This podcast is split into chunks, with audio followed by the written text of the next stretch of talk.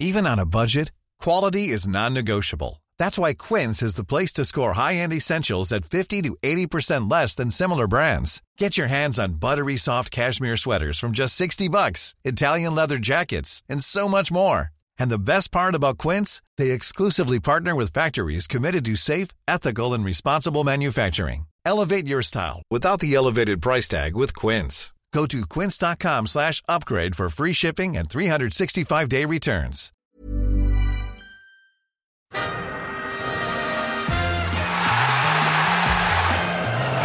So it is Havertz against Neto this time.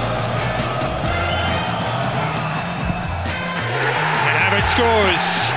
Three goals for Arsenal, and surely three points for the Gunners as well. He's a popular scorer. His teammates are all over him, patting him on the backs, tapping him on their head, encouraging the fans. Now he's going over to take the adulation. We said it was a big moment, not in terms of the game. The game's won by Arsenal, but it's a big moment for this young man in his Arsenal career. And you hope now that this is an upward curve now for him.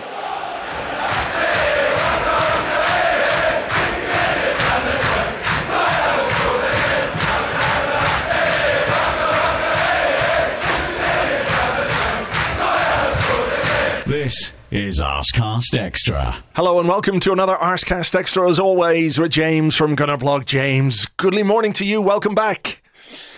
Thank you, Andrew. Goodly morning to you too. How have you been? Have you coped in my absence? I've missed you. I missed you. You know. Sure. But yeah, I, I felt it was it was okay for you to have some time away with your family and stuff like that. you I guess, you know, we've been together so long, you and I, that we grant each other these little freedoms within the relationship. occasional occasional ones. Yeah, Sure. You seem It's to get more of them. our- You get more of them than I do. I think. it's true, actually. That's not quite fair. But there you go. Um, yeah, no, to be everything's been back. good. Yes, it's good to have you back, and obviously we are uh, in good shape after a, a good win over Bournemouth at the weekend. We'll get into all of that uh, in a moment, but rather sort of unconventionally, we are going to start with a question today, Oh, and Alexandra Luke, who is at the RSD on Twitter, says, "How do you get an earworm out of your head?" the earworm that you know is probably in everyone's head now, given the Kai Havertz song was in the intro. So absolutely. Um, I mean, I, that's not one I want out of my head, really. I'm still uh, buzzing off that. What is it about Bournemouth that leads to kind of the explosion of these new chants? I don't know. That was the Saliba one last year, wasn't it? And uh, this time around, this one really took off. I suppose the only way to get an earworm out of your head is with another earworm. You know, so how about maybe this one might work for you, Alexandra Luke?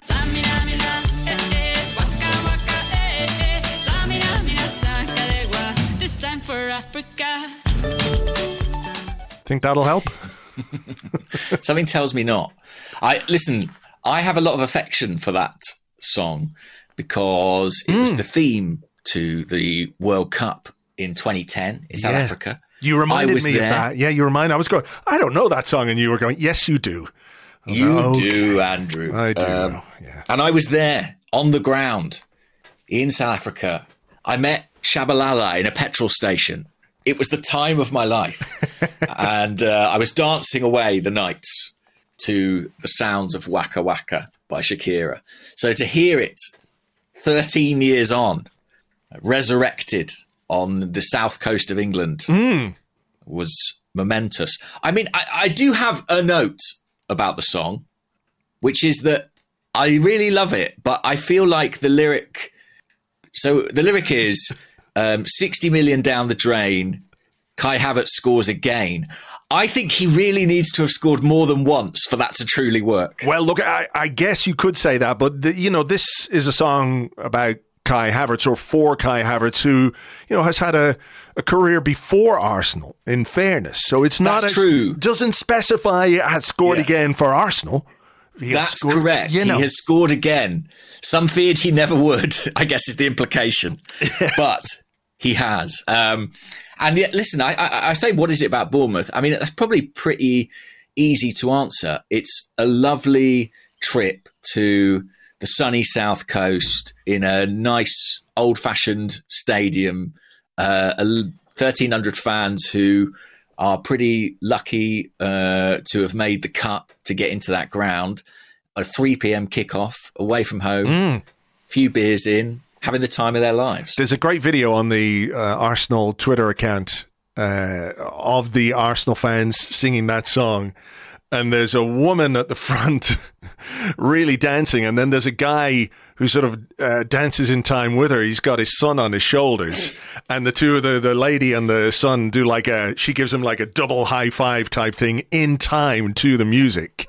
Um, it looked like everyone was having a fantastic time there on It- Saturday it afternoon. Yeah. I have to say, as much as they were chanting it consistently at Bournemouth, um, my sitting room, the sofa, I also had to chant it consistently for about 20 minutes because I started doing it and my son, baby son, turns out absolutely loves the sound of Waka Waka um, and insisted that I carry it on. So it wasn't only within the stadium that that was an ongoing sound. Wow. Oh, that's lovely. What a lovely thing.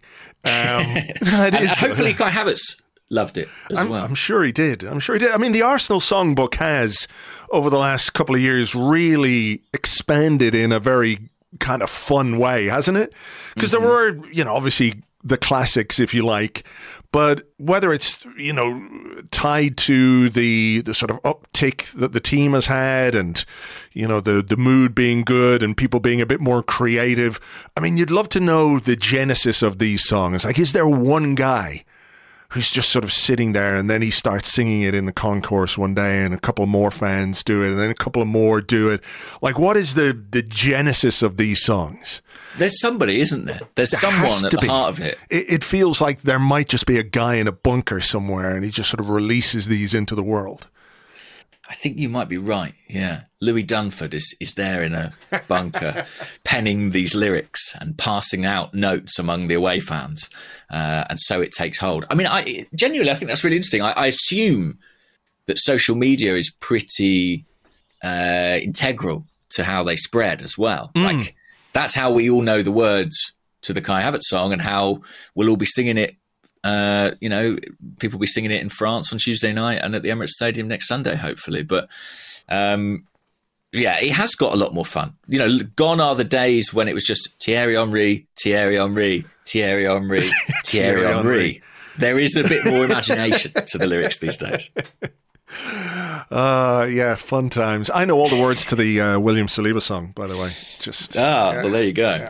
I'm, I'm well up on my stuff So it was a lovely. I mean, listen, the Saturday 3 p.m. portion of the weekend could not really have gone much better. it was excellent wasn't it the Yeah. korean guy he got a Oh, goal man. That's so perfect. it i mean we talked about it on the preview podcast myself and lewis i didn't Right. i wasn't aware of it and lewis said you've got to uh, find what pep guardiola said there so we dug up the tweet and listened to it it was just like oh I mean, that really feels like something's going to come back and bite you in the arse. You know That what I mean? is yes, the definition. I mean, yeah, he he he presented his arse to fate, and fate, Fate got bit right- it lustily. he got right in there. Yeah. got right up there. Um, so that was hilarious and unexpected. Mm. Uh, Manchester United continuing to be very bad, hilarious, and considerably more expected. Yes. So, so yeah, and Arsenal a stroll really at Bournemouth. a stroll with a pretty strong team because pre-game in his press conference, Mikel Arteta was very, very circumspect about certain players being available. Declan Rice, no, situation hasn't changed, hasn't trained. Trossard hasn't trained. Saka, mm, we don't know. You know, all, uh, William Saliba, he's got a knock. Fabio Vieira, he couldn't play midweek. He's got a knock. Yeah, You know, I uh, seven players he listed as potential Yeah. unavailables. And then Rice is in the team, and Saka's in the team, and Saliba's in the team, and Trossard is on the bench, and Vieira's on the bench, and uh, you know there are, I guess, uh, there is some previous, isn't there, with Mikel Arteta playing his cards very close to his chest when it comes to who might be available uh, and who could be injured and who could be playing. He does not want to give anything away uh, to to the opposition in any way. But you know, this this felt like an extreme example of of Arteta's. Um, how what's the word quietude i don't know but you know he he he's reluctant yes. to give anything away. This this was sort of off the charts a bit. Discretion is maybe the word. He, he yeah. I mean, I don't want to call him a liar, but he ain't telling the truth in those press conferences. Let's put it like that. Um, you know, because it works the other way as well. He sits there a few days after Gabriel Martinelli's done his hamstring, saying, "Oh yeah, he might be available." Yeah, uh, he's constantly pulling wool over people's eyes, and um, yeah, basically, we can't trust him that that is my conclusion. When he talks about injuries, yeah, I think that's important to uh, clarify that. You know, when he talks about injuries, we definitely can't trust a word he says. We're not casting shade on everything that Mikel Arteta says. You know, there are moments when perhaps he is telling the truth along the way. We don't know. He is perhaps, but I would say that I do think in press conferences uh, he is very sort of flexible with the truth. I think I think as he matures as a manager, more and more he is using those press conferences to his own ends, mm. his own devices. Um, and genuinely, with the injury news, I wonder if we're at the point where, like, as reporters, we have to say instead of saying Arsenal have seven injury doubts, maybe we have to start saying, well, Mikel Arteta says Arsenal have seven injury doubts. Yes. Um, but it, to be honest, it's quite difficult for us to discern whether or not that is the truth because uh, everything he says about fitness, I think we as fans should take with um, a hefty spoonful of salt. Mm, I think that's fair. I think that's fair. However, and fair play to him. That's his prerogative, right? You oh, know? sure. Yeah. I mean, if we're talking marginal gains, I, I mean, look, whether Arsenal injury news greatly affects the preparation or the decision making of the opposition manager, I'm not 100% sure. But if if Arteta feels like it does, or at least gives him sort of uh, some sense of control over something he can't control, I don't know if it's that or whatever. But uh, well, if it gives him a one percent more mm. chance on match day, I honestly think that this is a season where some of the changes Arteta is making, some of the things he's doing are tiny, tiny, tiny gains. But I think that that's sort of the business we're in now. We're looking for those tiny gains mm. in order to get us over the line. Um, so yeah, it was good news though when the t- team lineups came out. It was, and we had a, a fairly early breakthrough. Um, oh, can I play you this? By the way, do I have it here? I thought this was really funny. Okay. Uh, let me see. Uh, because I was watching on TV here.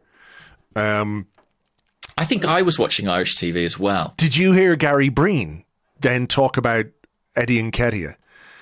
Um, very possible. Very early in the game, they were talking about like um, whether Declan Rice could be the difference maker for Arsenal, and, th- and this is what he said. I think there's probably a missing piece in terms of an elite number nine from Little Eddie, as he's known affectionately. Little Eddie, as he's known affectionately. I, I swear to God. I have never, can I say? yeah. I have never heard anyone refer to him as Little Eddie. Until now. No. Until now. As he's known Eddie. affectionately by me and me alone. uh, was that Gary Breen? I tuned in just after kickoff. So I, it was one of those games where I spent the entire 90 minutes wondering who it was on yeah. co-commentary. In my head, I imagined it was Joleon Lescott. That was my guess. Right. No, but it was Gary Breen. Indeed, here Gary Breen. Yeah. yeah, it was Gary Breen, um, who I believe spent some time at Arsenal as a young player, and he, he seems to have. Really? Yeah, he has. He has a, a bit of affection for us in terms of how he talks about the team and how he talks Little about Arsenal, what's going as he, on, as he affectionately calls us. yeah. Um, so yeah, that's who it was. But uh, it, it, was quite an an interesting opening to the game because you know Bournemouth under this new manager are trying to do things a bit differently, and I think Arsenal got on top pretty quickly in terms of possession and all the rest of it. I think the goal was maybe 15, 16 minutes in.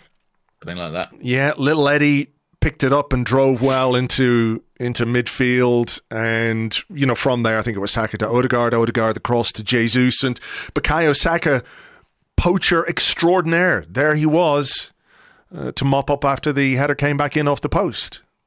Yeah, I don't I don't know if I don't know quite what Jesus intended at the back post, but I liked that he offered the threat there. He had a chance against Spurs from a similar position that actually produced a, really good save from Vicario. Um, and yeah, there he was, comes back off the post, and Saka's there. And I can, all I can do really is marvel at Saka's productivity. You know, even in a season where I've seen people saying, "Is he at his best? Has he hit top form?" Uh, I think what that's four goals in the Premier League two assists in seven appearances.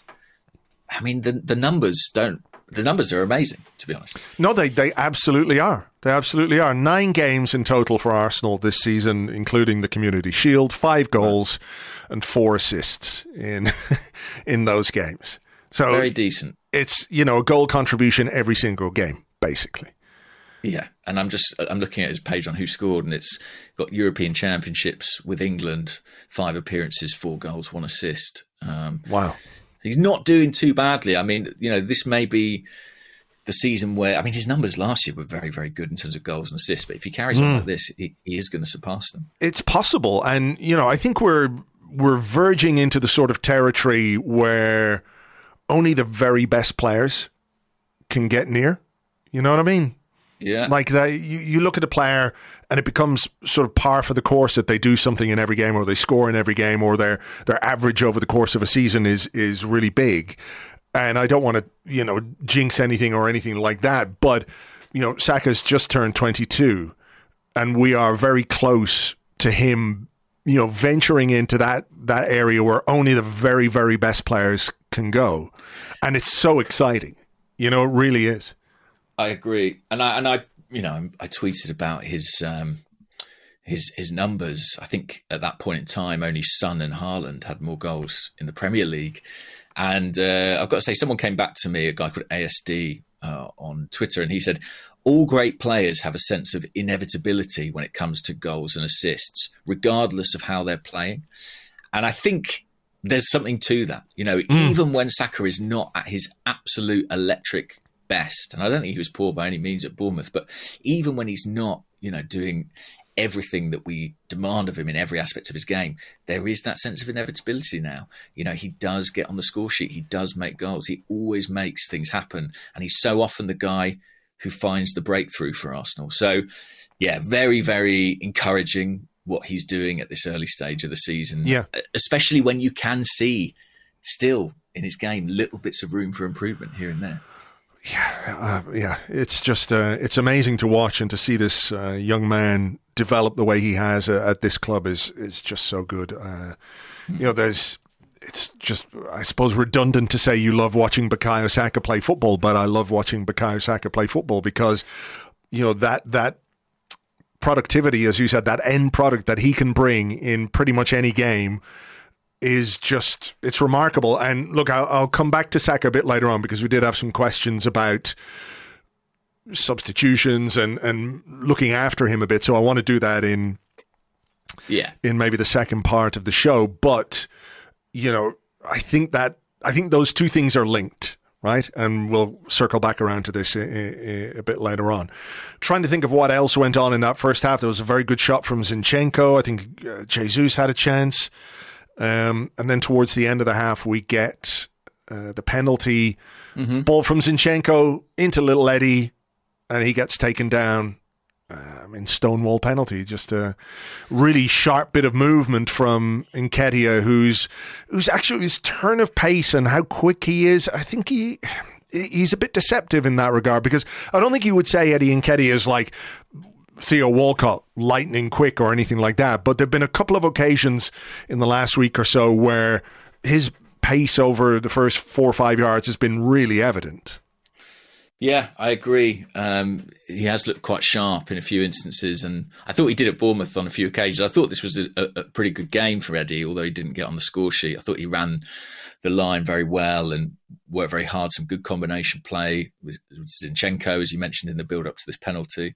Um, He's not quite as quick as he thinks he is. I am worried that one of these days he is going to go through one of one of these goalkeepers and get himself sent off. Um, well, I mean, he tried his best against Spurs, didn't he? So yeah, it's a fine line he treads because we have seen him nick balls in mm. those occasions. Um, but if you get it wrong, uh, let me tell you, when they slow that down and show a still of it, to a referee through VAR, it could look pretty bad. So he's he's got to watch his step a little bit there.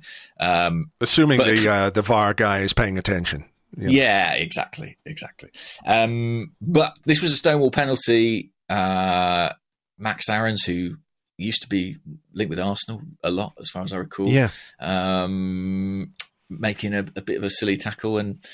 I have to say, I thought Arsenal were incredibly good. It was a very dominant, controlled performance, but Bournemouth will really look at some of the goals they conceded and, and regard them as very sloppy indeed. And, and, this was one. I agree. I agree. I thought what was interesting about this Arsenal performance was that.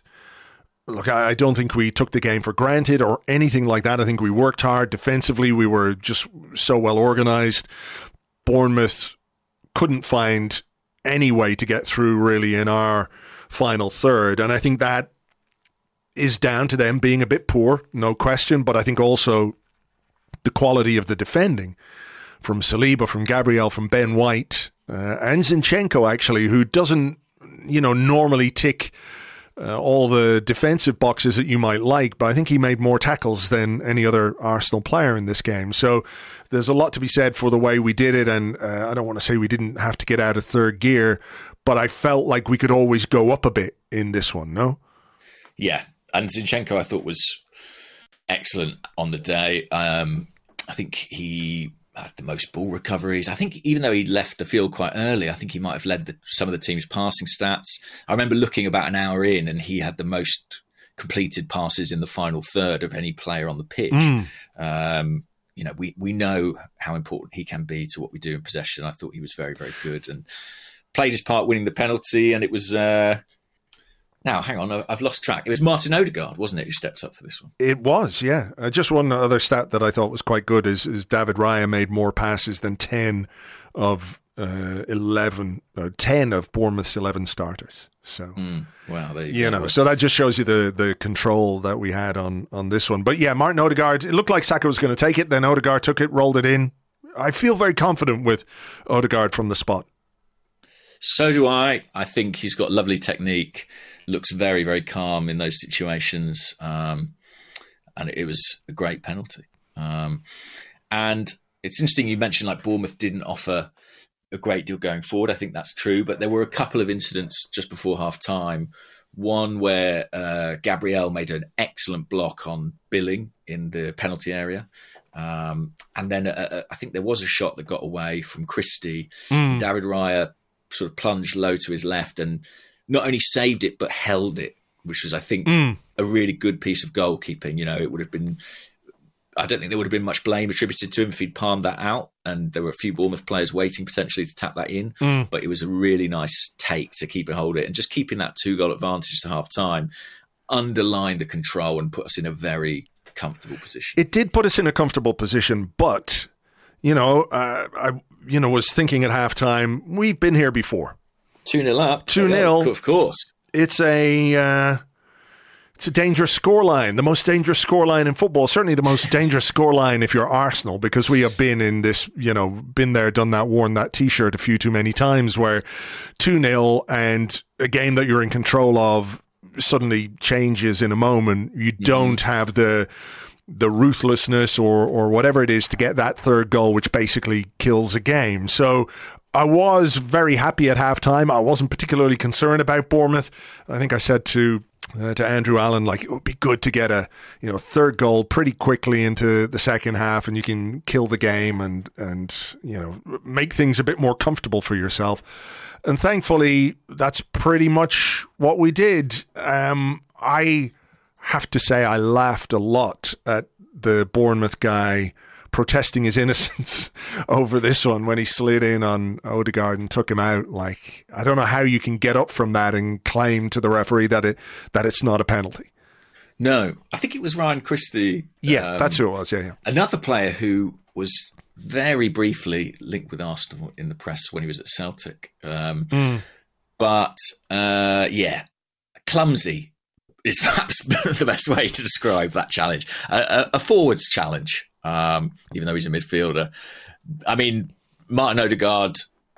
I don't know if he saw it coming. He took that little touch, but as soon as the player came into him like that, mm. must have been like, "Oh, well, that's very Thank you. of you." Yes. Yeah, we'll take that penalty yeah. if that's okay. We'll take that penalty, and then it was like, "Oh, well, who's going to take it? Is it going to be Odegaard, or will he give this one to Saka just to sort of switch things up a bit? You know, for the goalkeeper, the old switcheroo." Uh, I think Gabriel going... Jesus was sniffing around it as well. Um, I, yeah, but that's what I thought when I saw Odegaard and Jesus talking, and I assumed maybe that they were going to give the penalty to Jesus. Maybe he felt confident. Maybe he wanted it. Maybe he wanted to to score a goal. And then, of course, they gave the ball to Kai Havertz. Yes. What? And there was a big cheer from the away end as soon as they did that. I mean, I have to say, I've never been more invested in a player scoring a penalty of I won't say such little consequence because that's not fair and it's not right. It's still an important goal. As I just said, it's important to make it 3 0 because, you know, you don't want to get pegged back and, and all the rest of it. But it's not like a World Cup final goal. But I, I was just so, so desperate for him to score because, you know, he, he must have had all that running through his mind as well. Like, okay, I've been here, a bit of criticism, things haven't gone great. This could be a moment, can make it 3 0, but what if I miss? What if it's 2 0 and they break up the other end and score a goal and then I get a second yellow card? Oh my God. You know, I'm sure there were all of those thoughts swirling around in his head, but it was a, a very decisive penalty. And I think something that he so obviously needed. Um, really lovely to see him score that. And we can talk about the, the other aspects of it uh, in a sec.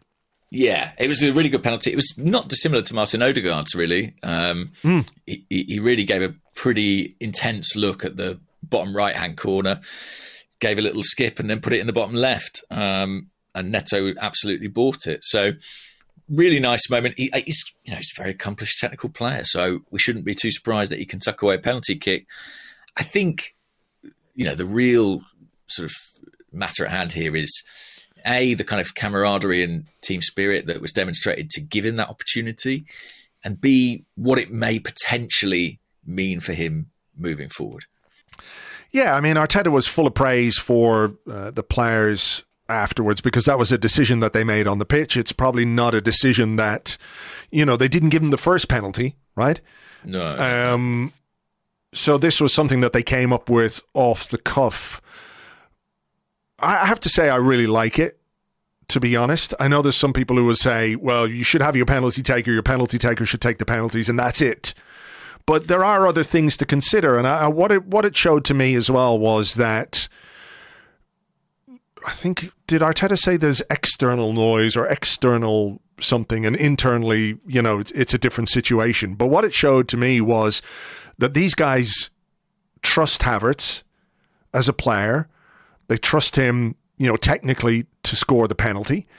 And they really were aware of how much he, as a person and a player, needed something to sort of widen that connection with the fan base a little bit. Yes, I agree. Because, you know, giving him a penalty, there's kind of two sides to that as you alluded to, you know, in the one hand, they're giving him an opportunity to get off the mark for Arsenal, and you know that that could be a big moment for him. But it's also a bit of a pressurized situation because the stakes are so high if he misses it, mm. and he knows he will be well aware of what the reaction to that would be, and you know what that would mean for his perception externally, if not internally. Um, but they did show that faith. They did show that trust. You know, Martin Odegaard handing him the ball and saying, "Kai." We think you're the man to take this. Mm. That may have just been what he needed. Um, and I guess we'll find out in the coming weeks how helpful it's been to him. But it was a nice moment, and I thought really good leadership by Odegaard and the other senior players in the group, and um, a lovely moment for Havertz I, I, I, found it interesting, you know, the celebration. The other players were so happy for him, and the fans were so happy, and he was relieved and I think he was a little bit um, embarrassed. Isn't quite the right word, but you know, a little bit shy almost.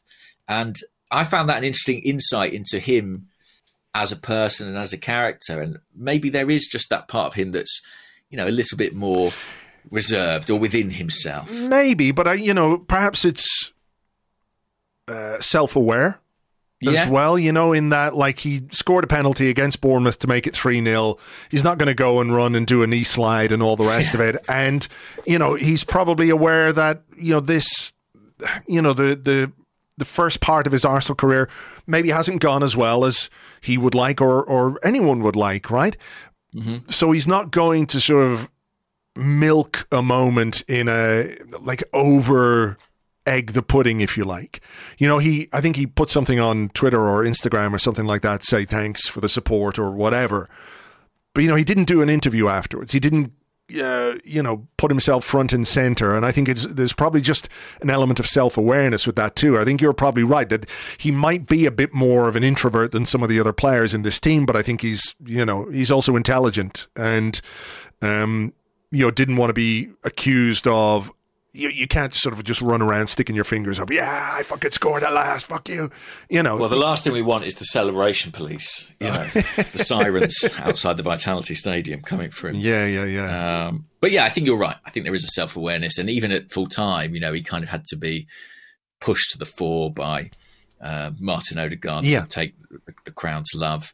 Um, but let's see, let's see. I think also contained within his response is the knowledge that this alone is not Correct. enough. you Yeah, know, exactly. This is the start of something. Yes.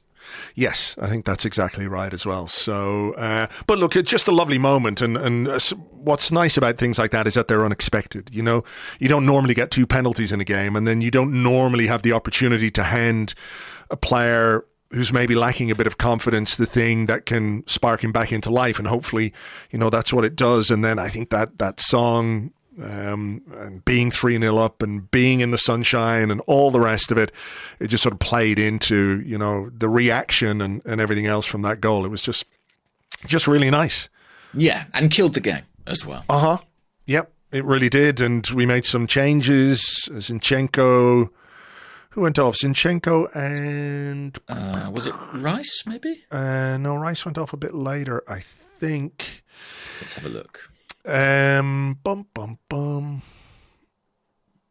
Nelson and Tomiyasu came on. Ah, so if it was Nelson, was Uh, it Eddie? Eddie, little Eddie, Little Eddie. little Eddie. He went off. Um, and uh, then who came on? Well, Saka had to go off because he got a kick Well, blocking yes. that shot. Hisaka pointedly didn't go off first. No. Um, well, they, this will come to in part two. okay. So he got that kick, and then he did get off, uh, or was taken off. Vieira came on for him. Um, then Jorginho, Jorginho Rice. and Smith Rowe. came off. Yeah. Smith Rowe. And Smith Rowe, you know, when we talk about players who maybe have lacked a bit of confidence, he talked about that last week after making his first start in, in such a long time in the in the um, the EFL Cup game. He came on and had two good chances. I mean, two very good saves as well. I think probably the first one he didn't quite hit with the kind of conviction he would have liked.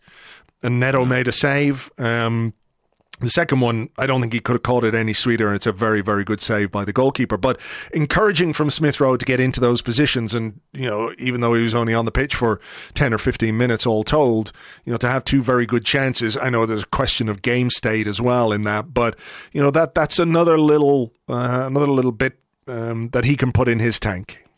Definitely, it's another step along the road, and uh, I thought he looked really sharp, as sharp as he has for some time. Um, I didn't see the entirety of the Brentford game; I just saw clips, but you know he certainly had his moments during it, um, and came very, very close to getting the goal here. And let's not forget that was something he did brilliantly in a little spell a while ago. Come off the bench and provide a threat, and be a guy who could get the extra goal in these games. Um, I mean, I think they said in the commentary that he's not scored in the league since spring of 22, maybe. So well over a year. Uh, I know he's missed a lot through injury, but um, I think he's itching to to put that to rest. Well, yeah. Well, I can't remember what that goal was. It would have been towards the, the tail end of that season where we ended up finishing fifth, of course. Mm-hmm. Um, so let's not go back and relive any of that. Um, there was another goal, though, Andrew. There was another goal. Beautiful Ben White getting his head on a. Was it Odegaard? I think it was Odegaard, wasn't it? Of course, yeah. Lovely lofted pass. Pretty ragged defending, I think, from mm. Bournemouth, but a really good header. It was. It was. There was a VAR check, and uh, you know I don't know why it took so long because you know, it was pretty obviously onside, and a, a nice way to ice the cake, if you will. I think that's a way of describing that goal. Yeah, definitely. And Ben White doesn't get too many, you know, and I think he's got the ability. Um, so yeah, really nice moment for him, and a very, very, very emphatic victory. You know, there was a lot of talk pre-game of Bournemouth having this aggressive playing style and how would Arsenal manage it? Well, they just completely dominated. They were so composed. You spoke about the passes at the back, the goalkeeper mm. being involved with that. This was a very um, mature, yeah. confident performance from Arsenal. Completely agree. Sort of exactly the business like approach to games like this that you need, right? Yeah. Um, so yeah, I think there's a, a, lot of a lot of encouragement to be taken from it, um, and you know we've got football now tomorrow night, of course, uh, against Lens, and uh, I, will be curious to see what sort of team he puts out there, um, whether or not the Man City game influences this game. I'm not so sure. It might be the Bournemouth game that has more influence on the team selection for tomorrow night, if that makes sense. Yeah, I mean, there's listen. We joke about Arteta fibbing in press conferences, but there are players who are, you know, carrying little knocks and niggles. I mean, that's the reality of any season. Yeah. Um, but we're now getting into a pretty intense period with some big games in this month. We're into October now. You know, we've got Champions League games, we've got Man City, we've got uh, Chelsea in a few weeks' time. I know they're not playing great at the moment, but always a big game. Mm. Uh, so there is a lot for Arteta to consider and juggle and weigh up. Um, so I'm intrigued to see what he does on Tuesday. You know, he's spoken about having depth, having variety in the squad, having two players for every position. Um, yeah, he's got an opportunity to mix it up a little bit. I don't expect massive changes. I don't think it'll be anything like the Brentford team, for example, in the Carabao no. Cup. But there are one or two who you might think, could we hold them back for Sunday and Man City, which just feels like a really important game. Um, not even just like on its own merits, but I think it's actually a really important game, almost in the development of this squad. Mm. You know, sooner or later, we need to win one of these league games against Man City, and I just have the feeling that this this would be as, as good a time as any to have a real chance of doing it. Yeah, I agree. We can talk about that, I suppose, a, a bit more during the week. Um, like there is Champions League first, and then all eyes on all eyes on Man City. I mean, the the other big bit of stuff this weekend was was what happened in the Liverpool game.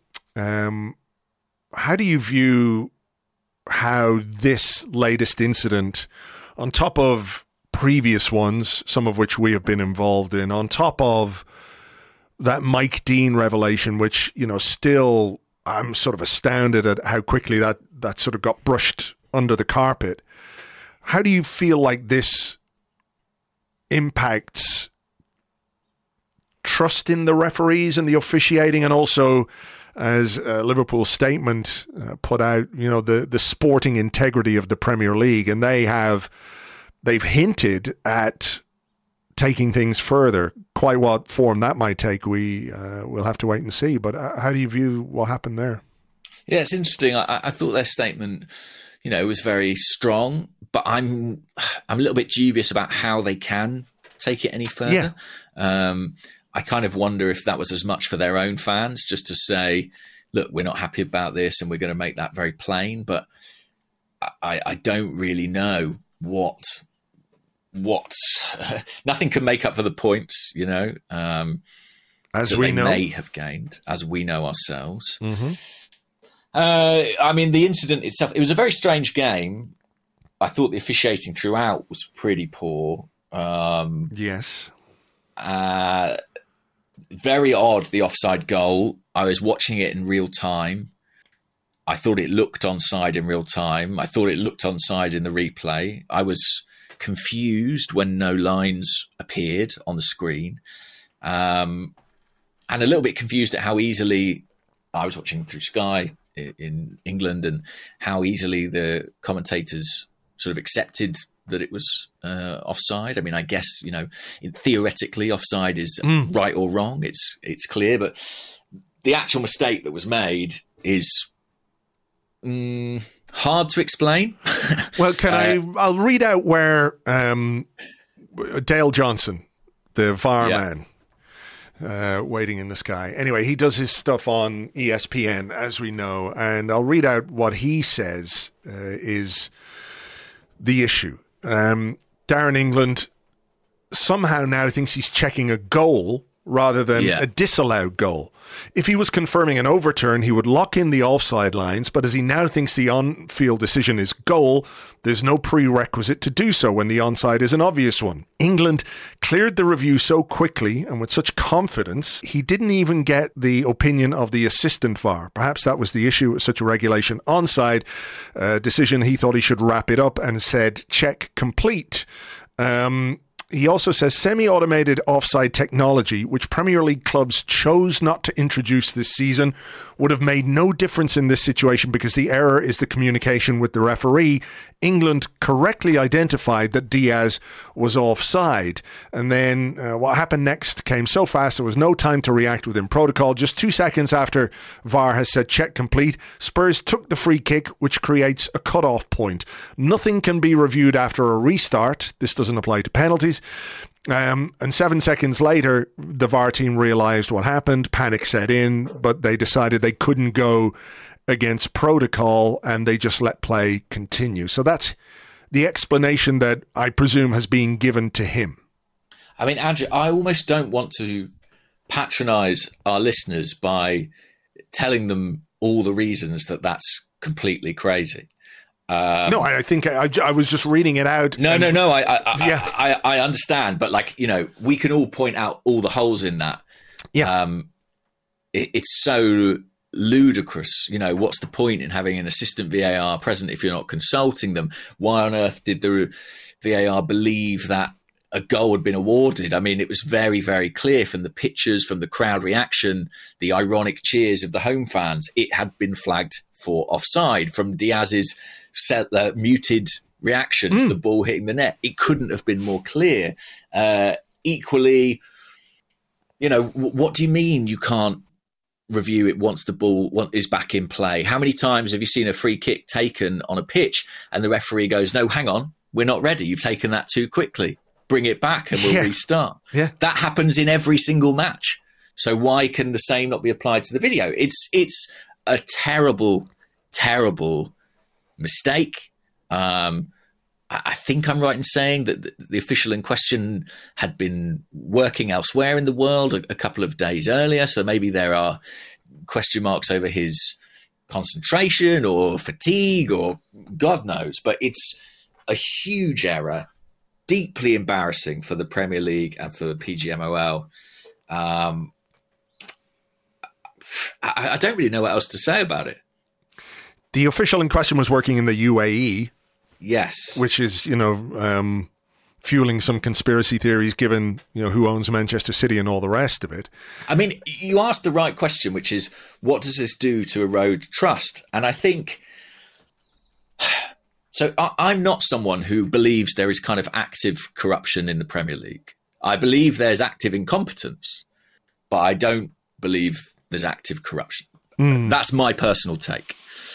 But there are a lot of people who are beginning to feel differently. And I think the society in which we live now is one that is quite fertile for conspiracy theory, essentially. And I think Sure. we see that all across society. And the problem you have is that when you make mistakes of this gravity that seemingly defy logic, it's you know you're you're chucking fertilizer on those conspiracy theories. Absolutely, especially when your explanation doesn't make a great deal of sense Yeah. or is far from believable, you know. And the thing about it is, you know, the it was quite funny to see the broadcasters tie themselves in knots on Saturday around this because for most of this season they have been doing I won't say subtle, but they've been doing some pretty obvious PR work for Howard Webb and the PGMOL. You know, decisions over time wasting. Oh, now that's a yellow card as soon as you gesture for a yellow card. This is what the referees are, are on about. Uh, you know, we, we, we want to see less time wasting, so we're going to add more time on. But on top of that, we're also going to give players yellow cards uh, or even red cards in the case of Tomiyasu, you know. And all the time they've been they've been, yeah, this is the way to go. Yeah, this is the sort of refereeing we need, etc., etc. You know, ignoring the fact that this is kind of low level stuff. Nobody wants time wasting, but it has always been within the uh, within the referee's discretion to add time on at the end of the game.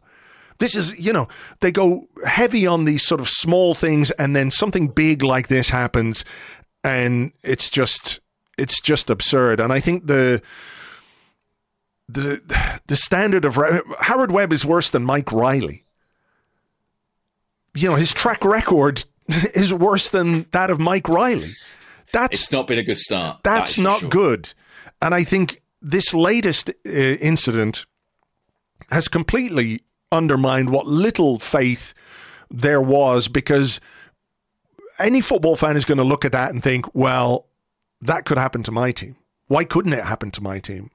And I'm pretty sure every football fan of every Premier League club and beyond can sit there or sit here this morning and go, remember that decision? Remember that decision? Remember that thing? What you know, and they will have questions, and rightly so. Um, I think you're right. I think it's far more to do with incompetence than it is corruption. But I do understand why people's minds go in that direction look, maybe Howard Webb is going to do a good job in the fullness of time. I think what's clear is that he has inherited. It's a bit like Mikel Arteta coming into Arsenal and having to work with, you know, the Kolasinac's and Mustafis of the world, and that is kind of the refereeing group that he's inherited. And what is really required is a kind of root and branch review of how we develop officials um, to improve the general standard, because I'm not a fan of the technology. Like I was quite opposed to the introduction of video, um, but it's here now, and it's here to stay, and like, you can't row back from this point. And and it is the application of it. Um, if we accept that it's here and it's here to stay, it has to be applied better, and that comes down to mm. the, the standard of the officials. Um, I think there's sort of a fundamental thing here where this kind of so I, I you know I'm um, I am a, a, a, writer and an actor as well, and in this feels like a big deviation, but it will go somewhere, I hope. And in that industry, um, there's been a lot of in the news recently about strikes, and a big point of contention has been sort of the use of technology within those industries. Mm. So, for example, AI, you know, can AI um, be used to write scripts? Can you use AI to uh, cre- recreate an actor's likeness and use that beyond their death or beyond their paid involvement in a movie? And, you know, the fight there has been about people protecting their livelihoods. And I think I, I almost wonder with the officiating body, is there kind of a similar thing occurring where you've got these guys, you've got a generation of referees who essentially feel that the technology places their livelihood under threat and therefore are kind of resistant fundamentally to its effective use? And I do wonder if that tension at play is what's creating some of these problems that we're observing on the pitch. I mean, Maybe so, that's a reach. I don't know. I, yeah, like use it so badly, people will say get rid of it. Uh, yeah, and I'm not even saying it's conscious. No, I know, I know, I know I, what you mean. Yeah, I'm just saying that they they don't want the technology to be the solution because it makes more jobs, though. I mean, it makes more jobs for officials. Yeah, true. You know, there are there are more opportunities, I guess, because you require two VARs in every game, and like previous to that, you know, maybe being a, a VAR isn't the um, the life's ambition of many officials, but yeah, it's just It, it, yeah, it, at the moment, what what I dislike most is just that I feel like the the benefit of VAR was supposed to be in some ways that it would kind of diminish or eradicate the amount of conversations we had to have about officials and decisions. Eradicate is unrealistic, but certainly reduce. But I think because of VAR and its application and its kind of failure to deliver um, what many hoped for, I think we end up having almost more bigger chats about. oh, yeah, exactly. It's gone completely the other way. Yeah, The what's the old saying about the referee? You know, a good referee is a referee you don't notice or whatever it is. Yeah. But and it- I think the broadcasters have a, a responsibility. No, I, I agree. I was just going to say that because they get the Peter Waltons on, they get Mike Dean on, you know, to you know to focus on these incidents, and it becomes increasingly just part and parcel of the coverage. So it becomes almost a self fulfilling prophecy. You know, there's a guy literally whose main job as a football writer is to go through all of our uh, decisions over the course of a weekend. I mean, that's where we are with this now. We're in a we're in a world where this is just now firmly embedded into football, and football culture, and all the rest of it. I don't see that there's any way of going back. The only solution that I see is to improve standards, and I think what what really what frustrates me is that like human error is part and parcel of life in football, whether you're a referee, a player, a manager, you know, just in every part of human life, human error is is there, right? But it's about how you respond to it. Do you learn from it? Uh, can you make things better? You make a mistake and you go, okay, I won't do that again. But it just seems with the PGMOL and these referees that there is a sort of non, never ending um, litany of mistakes, and they don't seem to be learning. They don't seem to be getting better. Standards do not seem to be improving above and beyond the issuing of fairly meaningless, hollow statements admitting that mistakes have been made. Maybe that's a step in the right direction, but it doesn't feel like we're going anywhere fast in terms of the standards uh, improving based on the mistakes that these guys are making. No, but maybe this people probably won't like this, but maybe it's not realistic for it to be fast. You know, to continue the analogy of a manager inheriting a poor squad, maybe that turnover, maybe that evolution will take time. You know, mm. ultimately, they've got the pool of refs they've got.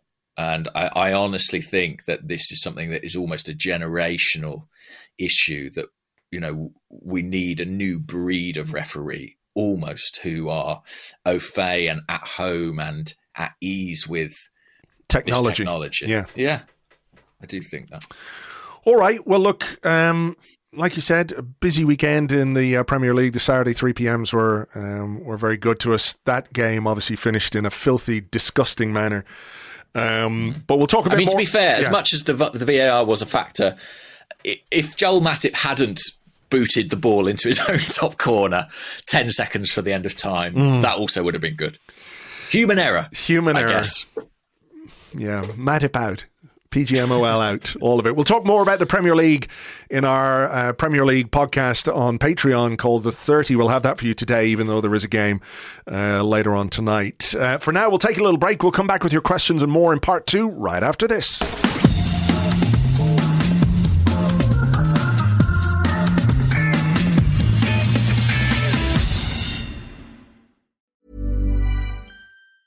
Life is full of awesome what ifs, and some not so much, like unexpected medical costs. That's why United Healthcare provides Health Protector Guard fixed indemnity insurance plans to supplement your primary plan and help manage out of pocket costs. Learn more at uh1.com. Quality sleep is essential. That's why the Sleep Number Smart Bed is designed for your ever evolving sleep needs. Need a bed that's firmer or softer on either side? Helps you sleep at a comfortable temperature? Sleep Number Smart Beds let you individualize your comfort so you sleep better together. JD Power ranks Sleep Number number 1 in customer satisfaction with mattresses purchased in-store. And now, save 50% on the Sleep Number limited edition Smart Bed for a limited time. For JD Power 2023 award information, visit jdpower.com/awards. Only at a Sleep Number store or sleepnumber.com. Welcome back to part two of the Arsecast Extra. This is when we answer questions that you send to us on Twitter at Gunnerblog and at Arseblog, also on the Arseblog Discord chat server, which you get access to if you are an Arseblog member on Patreon. As a welcoming back present, James, you can go first. Thank you. Well, I, I, I did like this question, um, which was from Gray, who's that Wiggle that, who asked me, "Are you considering having another child as competition for Rocky? If not, does he risk getting complacent?" um, the answer is a firm no at this precise point in time, but. You know, these are the fogging standards, so maybe there will have to be another child. uh, Mark O'Connor said, Goodly morning. Emil Smith Rowe appeared crestfallen at the final whistle despite a decent cameo. Do you think this was just down to the missed chances? Or could the public support by team and supporters of Kai have left him feeling routes back to the first 11 are all but gone? Did you see this clip? I did see the clip. Yeah, he looked really, really upset. I think Um, Down, yeah, and had to be kind of consoled by teammates. Yeah, Zinchenko, like Zinchenko's way of consoling him was whacking him on the back. Sure. Um, yeah, It's an unconventional conventional leadership style. yeah. I like this one actually from Brock Strongo on the Discord. Do you think the amount of head slapping Havertz received after scoring the penalty on Saturday has been putting him off scoring goals up to this point? I think that's Very probably possibly. probably true. Um, I think he's just you know like any player who gets into a position to score a goal in a football match, he's unhappy and upset that he didn't take those chances. I think Um, you'll feel the first one he should have scored. I Yes, think. I think so. I think Really so. nice approach play from Jesus and then a brilliant touch from Reiss Nelson just to get it through to him, I thought. Actually, you know, without wanting to belabor the point about referees, and we won 4 0, and I don't need to uh, go on and on about this, but I thought Bournemouth got away with some stuff in this game. There were a couple of tackles. You know, that one, I don't think uh, the guy, was it Senesi, who was just basically wrestling Jesus? Did he even get booked? I don't know. It was a good advantage, I guess. It was a good play on. advantage, but it's still a very obvious foul. Yeah. And he didn't bring it back. Um, but uh, yes, as for as for Emil Smith Rowe, I think he was just disappointed not to score. I think Hmm. he just felt I should have scored. It would have been a great moment for him to get back on the score sheet. And he, he's probably aware that chances to play have been relatively few and far between. So Hmm. there is kind of a, a pressure there to take them when they do come up. Um, I, I wasn't that worried about it. I actually saw that as kind of a good sign. It, to me, that's a player who's hungry, you know, who, who wants to make an impact desperately. And I think that's going to be a more positive thing for him than negative moving forward. Yeah, I, I, I agree. I agree. It's uh, it's just normal. Maybe uh, you know he, knows that when he gets those uh, those chances in the team, he's got to produce. And I think as well, when you've gone as long as he has without a goal, uh, he would have been just dying to get himself off the mark. I don't think it's really connected to the Havertz thing at all. Um, No. I don't think it's got anything to do with that. Um, so hopefully he can take uh, the next chance that comes his way. Um, I did mention we had a few questions about Saka, etc. Um, oh, yes. so he got that kick in the 75th minute, and that can happen in a game. It can happen in training. He was defending. I think he got caught on the follow through when a guy was taking a shot on goal.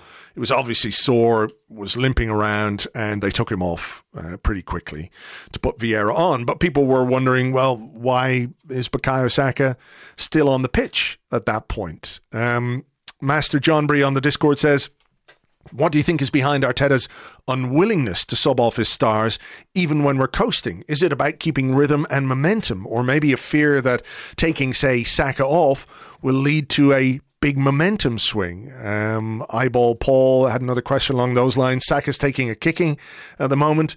Will Arteta's decision to wait till after he can no longer play to sub him off come back to bite us? Earlier substitutions could see more game time for players on the fringes and protect players once game states are more comfortable. And I think, you know, if it's 2 0, I understand leaving Bukayo Saka on the pitch a bit more than I do at 3 0, for example. Yeah. Listen, I, I, I think um, I think it's certainly true that he could have been taken off earlier and probably should have been taken off earlier. We've got a big week coming up. We're going to say that a lot this season because of the Champions League. Um, and we're going to need Bukayo Saka. Um, I also, on the other hand, think it is probably true that there is a lot of kind of supporter anxiety around Saka and his well-being and his fitness that isn't necessarily justified because I do think to a certain extent the numbers speak for themselves. He is an incredibly and obviously I'll touch wood as I say this, but he's an incredibly resilient, tough player who, because of the position he plays, because of the style of play he has, is going to get kicked. And week after week, he comes back mm. and he plays. And of course, at some point, that won't be true. At some point, he'll pull a muscle or he'll, you know, something else might happen or a little ligament tweak or whatever it might be, and he'll miss a couple of games. But I would say with confidence, it, it, he, you know, I would say it doesn't look like something that he's particularly vulnerable to. And I think, I think his resilience is kind of the untold story of all this. Amidst our anxiety, amidst our concern, he's a guy week after week, fullbacks come and kick him. And week after week, he gets back up and comes back and starts the next game. And I think we don't talk about that aspect of him as a player enough. I think that's a great point. I think it's a great point. Um, you know, I mentioned in the first half that there is a, I think there's a connection between Saka's goal scoring exploits and the manager's reluctance to like take him off. Mm-hmm. You know, 3 0 is good, but, you know, 4 0 would be better, 5 0. Who knows how important goals might be towards the end of a season? Goal difference could be a factor, it could be an important factor. When you've got a player like that who can give you those moments, sometimes out of nothing, you know, you, you lean into that. And look, I'm not saying that he is Lionel Messi or Cristiano Ronaldo, or I'm not saying that, but those are examples of players who produced such an enormous amount every time they went on the pitch or, or in every season, you know, in terms of their numbers and goals and assists and all the rest of it. But they also played 90 minutes every week, more or less, didn't they? You know, mm-hmm. uh, at the peak of their careers. Mo Salah would be an example in the Premier mm. League. You know, Erling Haaland's only a year older than Saka. He's playing a lot of minutes in this Man City team and mm. going into a lot of duels, a lot of physical battles. Um, I, I, totally get it. I mean, Saka did sit out the Carabao Cup game, and that was absolutely the right thing. But I, I just think that um, it's natural for us to be protective and worry about him. But I would say, look at the evidence. You know, look at the consistency with which he's actually able to play.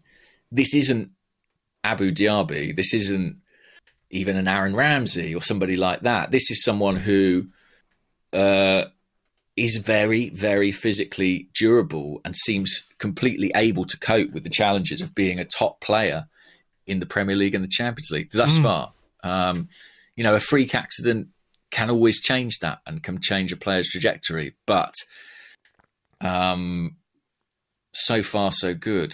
And I think maybe we need to trust a little bit more in the management and the physios and the club doctor and the people who are assessing Bukayo Saka. Mm. He's so important that I don't believe they would take big risks unnecessarily. Okay, well, but you know, yeah. I might be wrong. And when he gets injured, people will tell me, "I told it's you all your fault." Sure. Yeah, yeah, it's all my fault. Your no fault for not taking um, him off. Blah, blah, blah. What about this one?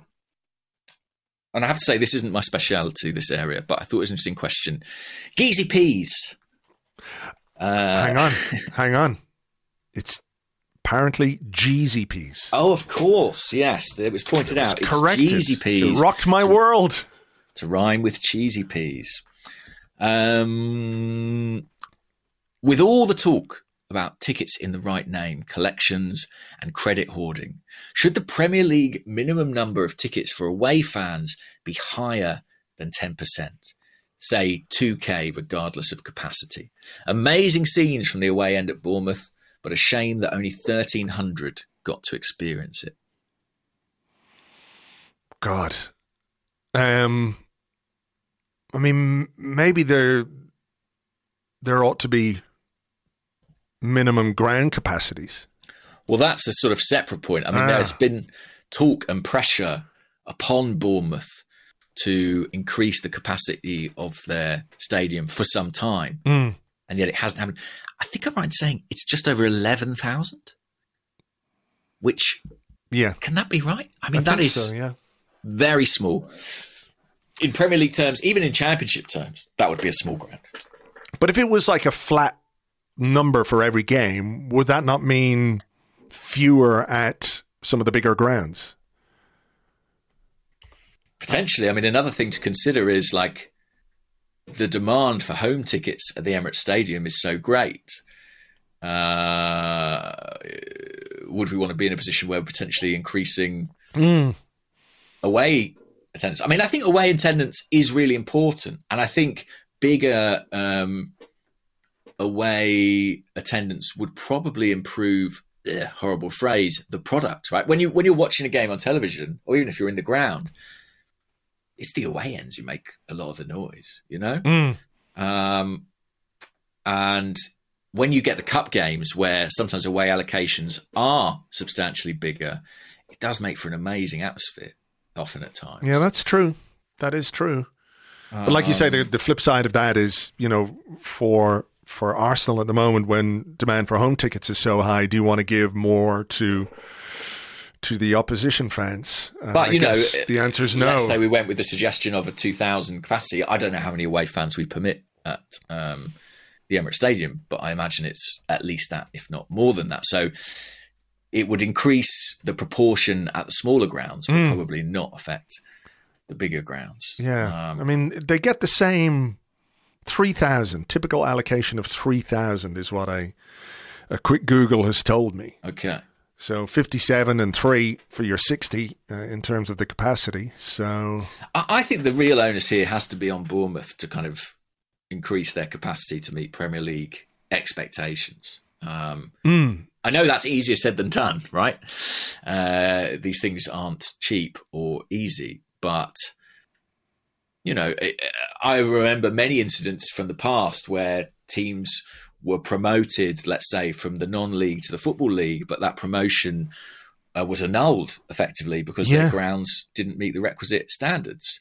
Um, and maybe the Premier League should be a bit more exacting. You know, there should have to be more concrete steps taken to actually improve the capacity of the grounds. Um, As for like what's happening with the away tickets in terms of the right names, the collections, and the credit hoarding, uh, I need to look into that more because it's not so, as I'm not a fan who's really part of the away scheme or who travels a lot. You know, if I go to away game, it's nine times out of ten because I'm working there.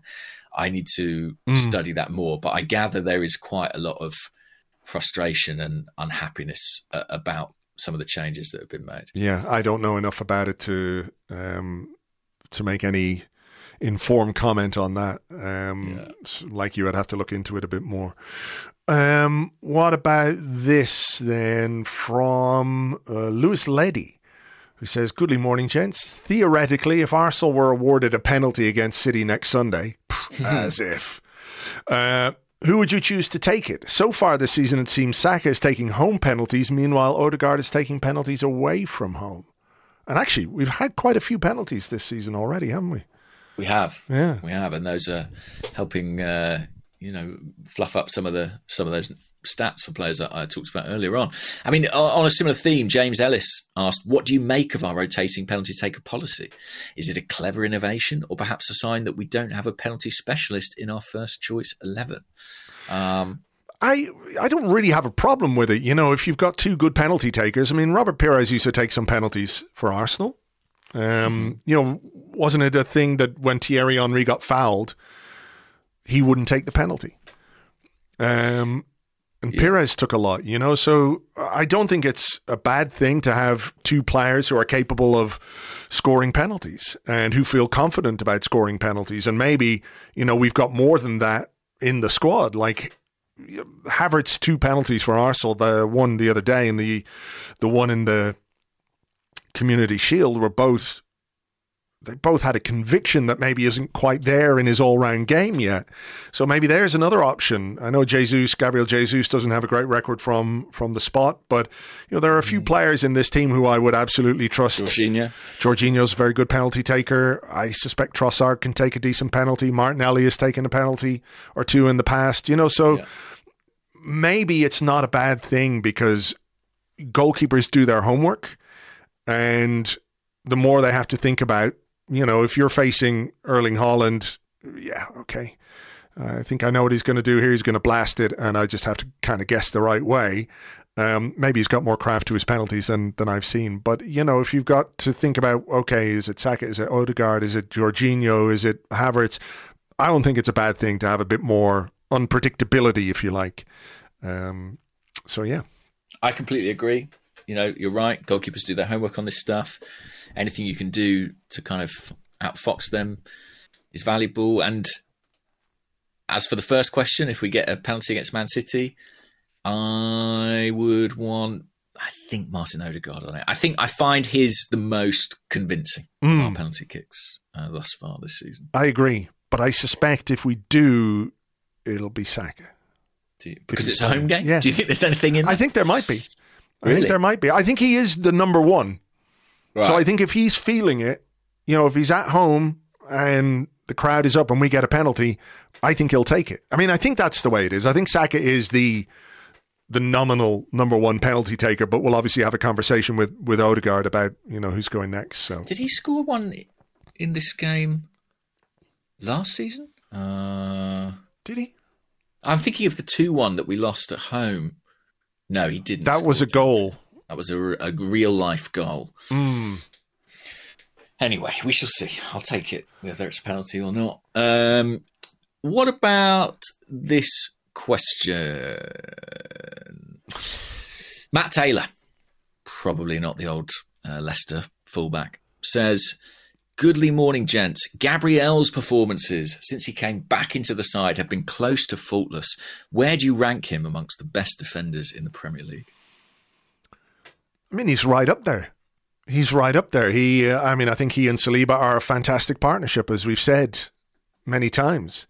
This is a, a very, very good partnership. Um,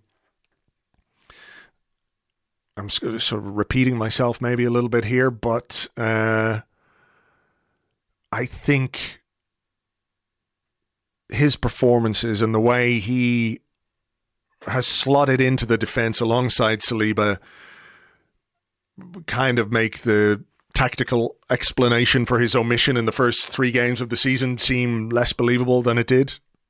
Yes, and, and frankly, if if if it truly was tactical, uh, I think we can probably conclude that was wrong. You know, like I think we've looked a much better side with Gabriel in it.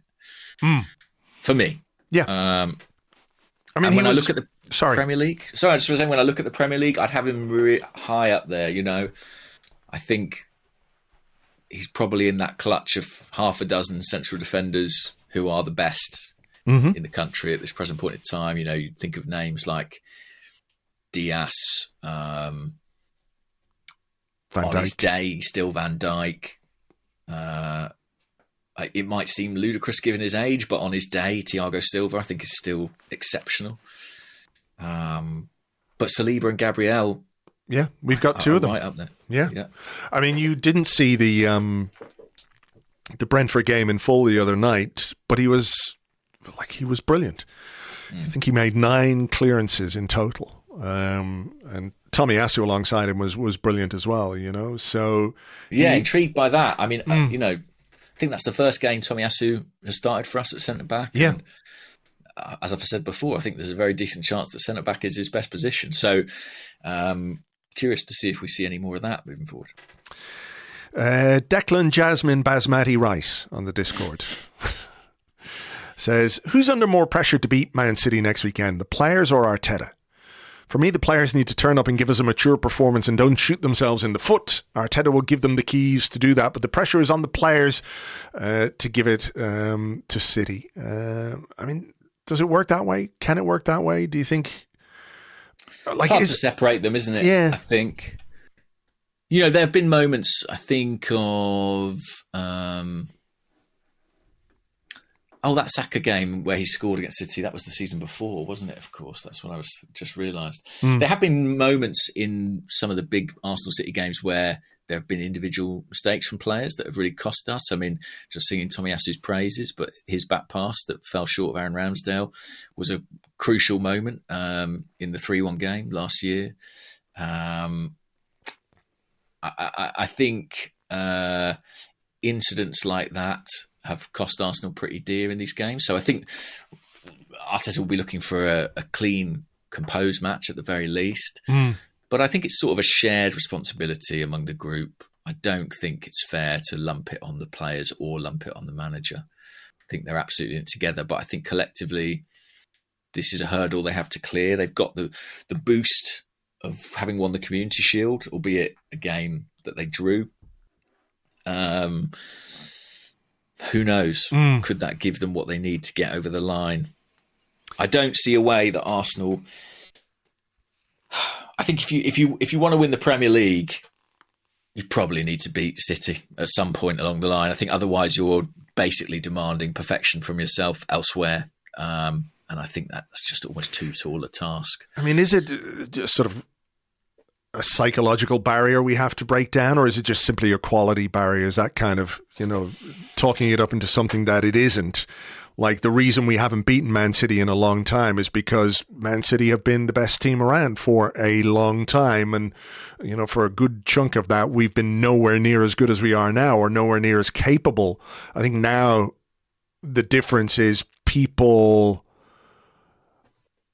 are expecting Arsenal to be able to push Manchester City you know, not just over the course of a league season, but head to head, toe to toe. I'd be fascinated to see what way we approach this game. You know, you think about the Community Shield and the way we basically just let Manchester City have the ball. Yeah. But can we do that at home? I don't know. You know there have been games at home against them where we've really gone after them.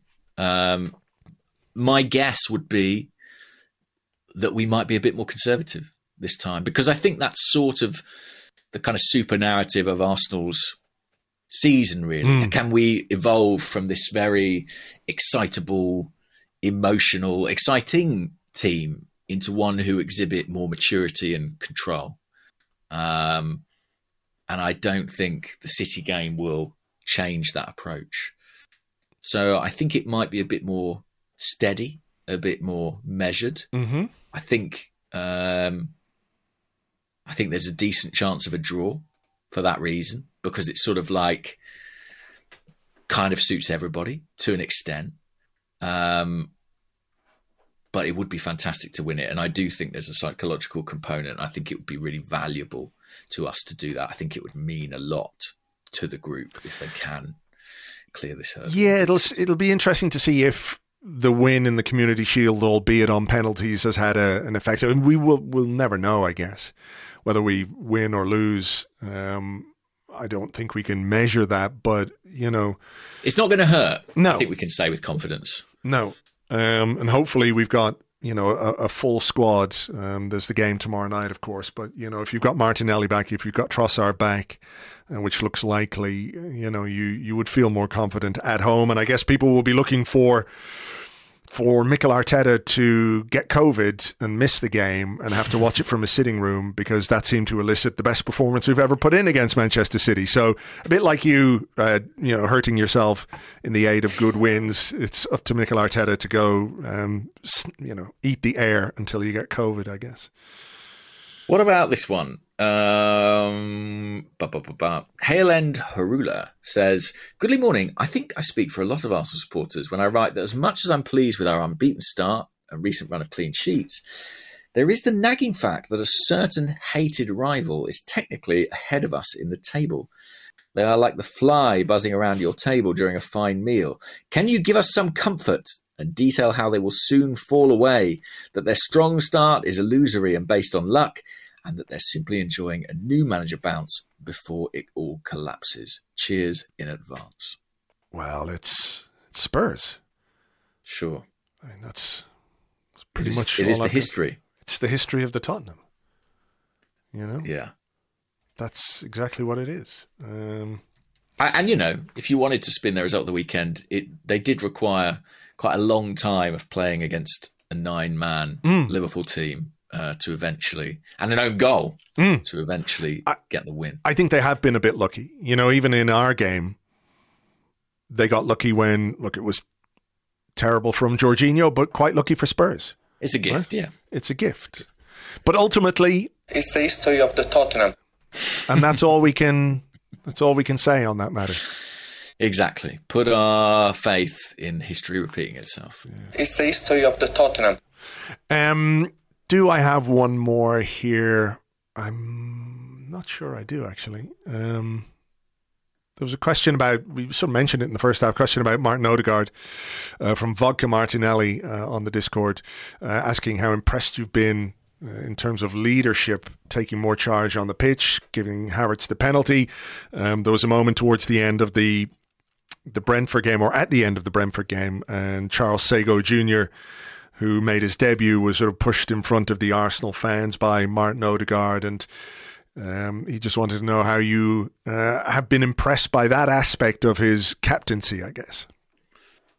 Thoroughly impressed. Um, uh, what a signing he's been. Uh, I think. I think. Did you call him the perfect signing? Maybe in your blog the other Mm. day. Uh, hard to argue with that. You know, to come into the club, quickly assume a leadership role. I think he's just a sensational player who's getting better all the time. Um, he's really taking on that mantle as captain now. I think maybe the new contract just gives him that sort of added security and certainty and confidence in his position and in his status within the club. Mm. Um, so yeah, I, I think he's doing brilliantly. But I also think what's encouraging is I think he's got a great group around him as well. I don't think it's a one man band in terms of Arsenal's leadership. No. You know, we lost Xhaka, but Zinchenko, Jesus, Bukayo Saka, um, some of the more experienced players like Jorginho, Declan Rice potentially. There are leaders all over the place. Uh, Gabriel would be wrong not to mention.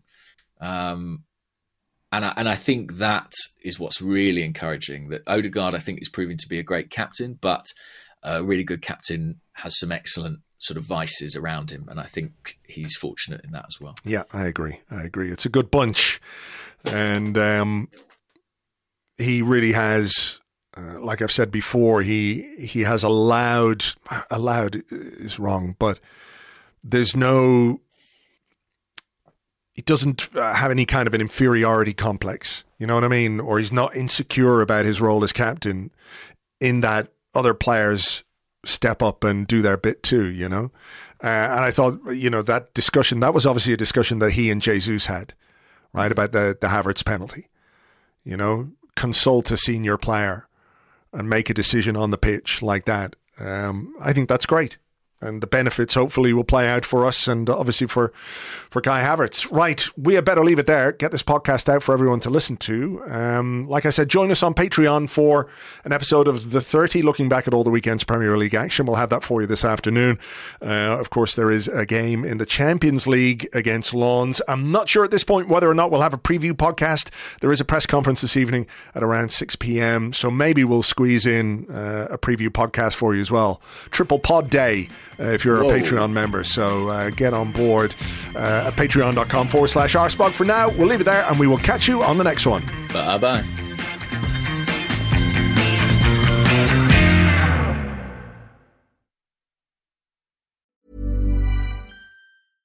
This message comes from BOF sponsor eBay.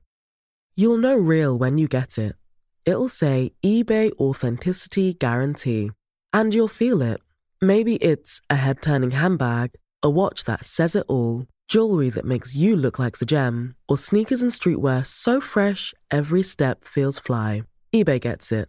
So look for the blue check mark next to that thing you love and be confident that every inch, stitch, sole, and logo is checked by experts. With eBay Authenticity Guarantee, you can trust that feeling of real is always in reach. Ensure your next purchase is the real deal. Visit eBay.com for terms.